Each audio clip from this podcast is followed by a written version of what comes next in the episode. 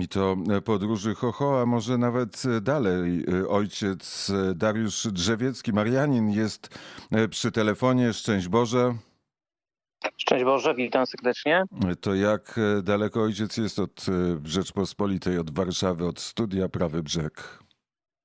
A to mi się wydaje, że to może być około 20 000 kilometrów w tej chwili. Bo to są Filipiny, a dokładnie które miejsce na Filipinach? Davao City na wyspie Mindanao. Wyspa Mindanao jest tak jak cały świat dotknięta pandemią koronawirusa? Tak, jesteśmy dotknięci pandemią koronawirusa. Jak wygląda życie codzienne? No w tej chwili jest dużo utrudnień, dlatego że właściwie od połowy marca wszystkie kościoły są zamknięte i wszystkie masowe spotkania, imprezy też są zamknięte, a w ostatnich dniach, tygodniach jest jakby obostrzana ta polityka, także z domu mogę wychodzić tylko 3 razy dziennie za okazaniem specjalnego pasa, takiego biletu, który pozwala mi pójść do sklepu na zakupy, na bazar. Ale tylko teraz w tej chwili w obrębie mojej dzielnicy, która została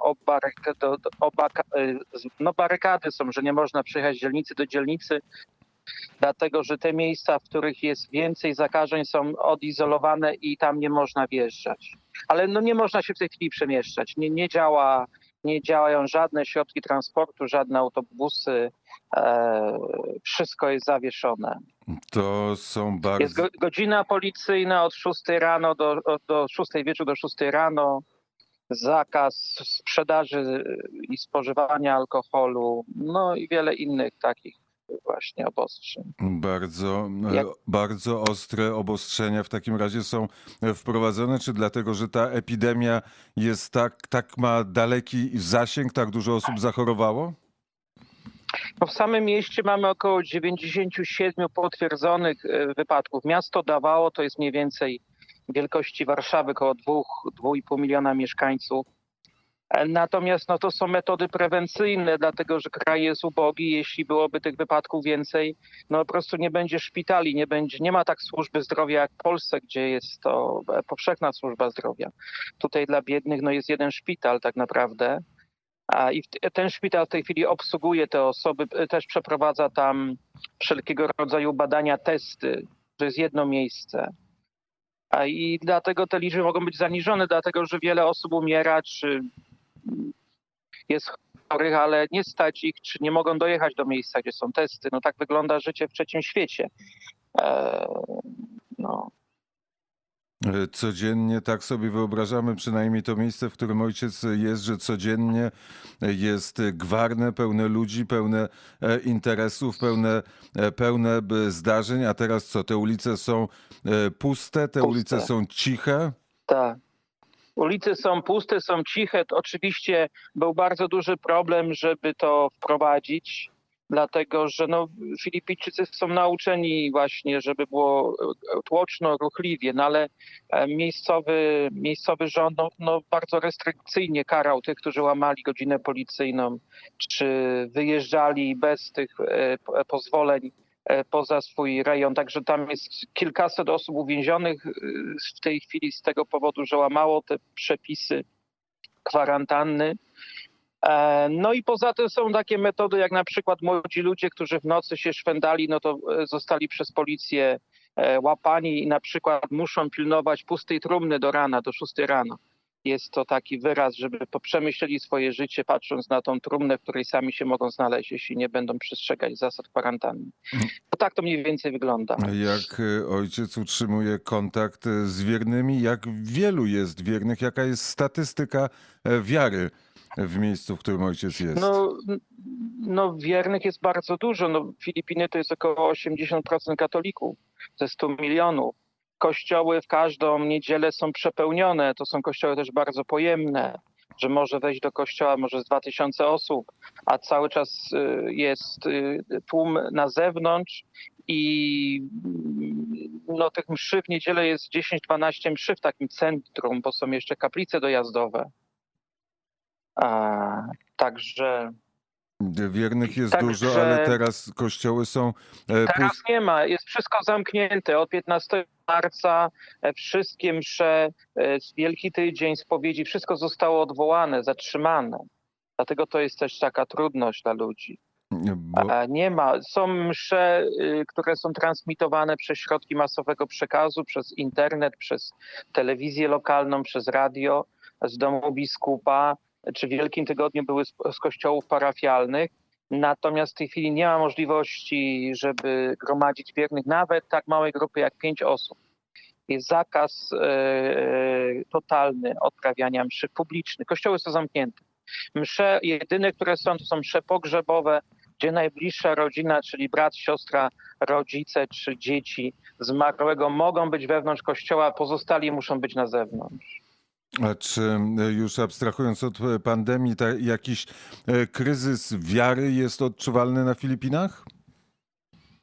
Nie, ja bym nie nazwał tego kryzysem wiary, bo ludzie się modlą i kontaktują przez telefon. No, są takie rozmowy bardzo poruszające, że ktoś prosi, żeby mu pomóc w odbyciu no takiej, no nie chcę powiedzieć spowiedzi przez telefon, ale żeby pomóc mu, żeby mógł uzyskać żal za swoje grzechy, żeby się pomodlić o odpuszczenie tych grzechów. Przez telefon to nie jest spowiedź, jak podkreślam, nie chodzi o spowiedź, tylko że jest taka potrzeba kontaktu, potrzeba rozmowy.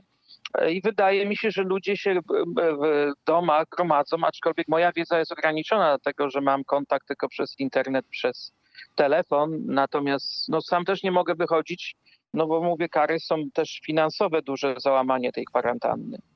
Także jesteśmy uwięzieni. Na początku obok mamy dwa domy dziecka i tam w tym jednym zwłaszcza z siostrą odprawialiśmy mszę. Nawet w tym okresie, gdy już to było zakazane, no ale w tej chwili nawet tam już się nie możemy dostać. Nie możemy się przedostać przez te barykady. A jak długo ojciec jest na Filipinach? Ja jestem 8 lat na Filipinach.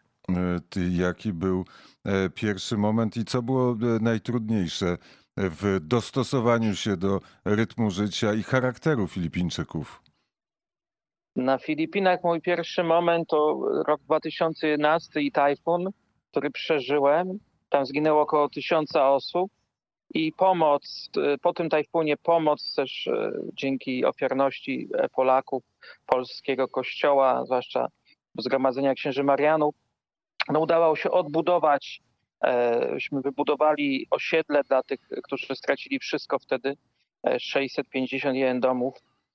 I to było moje pierwsze doświadczenie na Filipinach. Najtrudniej, ja muszę powiedzieć, że ja się bardzo dobrze czuję na Filipinach. Bo? A jest mi w tej chwili trudno. Bo jest ciepło, bo wydaje się, ci ludzie są właśnie tacy bardzo entuzjastycznie otwarci na Słowo Boże, na Pana Boga, mówiąc jakoś tak bardzo banalnie, no, że chce się być księdzem tutaj, a dlatego, że no, myślę, że no jest kontrast, jeśli w Polsce księża są bardzo atakowani za to, że są księżmi i że jeśli są księżmi, to są podejrzewani o najgorsze grzechy, jakie tylko, czy nie tylko grzechy, czyny, czy przestępstwa, dlatego, że noszą koloratkę. No tutaj jest jednak inna ta atmosfera, że odnoszą się z szacunkiem wierni do kapłana.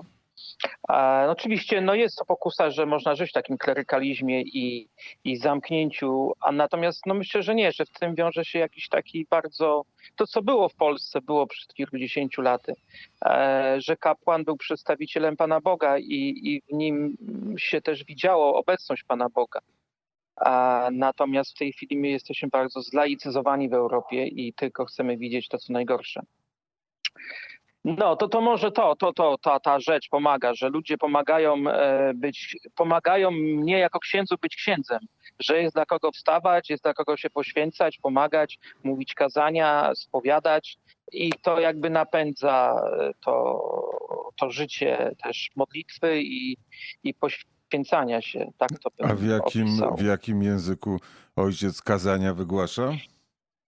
No najczęściej mówię po angielsku, natomiast ja się nauczyłem i mówię w tym miejscowym dialekcie, który się nazywa Bisaya Cebuano. Także jest też, szczególnie tam, gdzie są ubodzy, także ja posługuję w więzieniu czy w miejscach, gdzie są narkomanii, dlatego że na Filipinach przed tym koronawirusem no to była taka bardzo mocno wytoczona walka narkotykom. Miejscowy prezydent Duterte jakby ma taką politykę, że za handel, używanie narkotyków jest właściwie kara śmierci. Ci, którzy się zgłaszają na jakąś rehabilitację, są zamykani w takich miejscach jak więzienia. No i tam oni też potrzebują pomocy duchowej, bo to nie jest właściwie rehabilitacja, tylko takie miejsce odizolowania, gdzie nie mają dostępu do narkotyków. No i wielu z nich jest ubogich i w związku z tym nie mówią po angielsku, aczkolwiek no, według mnie znajomość angielskiego jest bardzo duża na Filipinach. Młodzi ludzie w większości mówią lepiej ode mnie po angielsku. Słyszymy, że będzie na pewno okazja do tego, żeby dłużej porozmawiać. Teraz trwa Poranek WNET, jest godzina 7:24. Oczywiście ojciec mógł wrócić do Polski, ale został na Filipinach, bo tam jest miejsce, jest taka akcja misjonarze na pierwszej linii frontu. Można duchowo adoptować misjonarza, można się modlić na przykład za ojca Dariusza Drzewieckiego, Marianina, który jest na Filipinach, bo pewno taka modlitwa jest ojcu potrzebna. Na pewno jest potrzebna, dlatego że ten czas koronawirusa, gdzie jesteśmy odcięci, no jest trudny, bo jest dużo znaków zapytania niewiadomych, od takich banalnych rzeczy, czy wystarczy nam jedzenia, czy wystarczy nam paliwa, gazu, opału, żeby ugotować coś, po takie rzeczy właśnie bardziej no głębsze, na jak długo to będzie trwało, jak wiele osób zostanie dotkniętych i każdego dnia w tej niepewności jest taka największa walka, żeby przetrwać. I umawiamy się, jeżeli ojciec się zgodzi, na kolejną rozmowę. Bardzo serdecznie dziękuję. Dobrego dnia. Dziękuję również i oczywiście bardzo proszę i dziękuję za wszelkie modlitwy. Dariusz, to bardzo tego potrzebuję.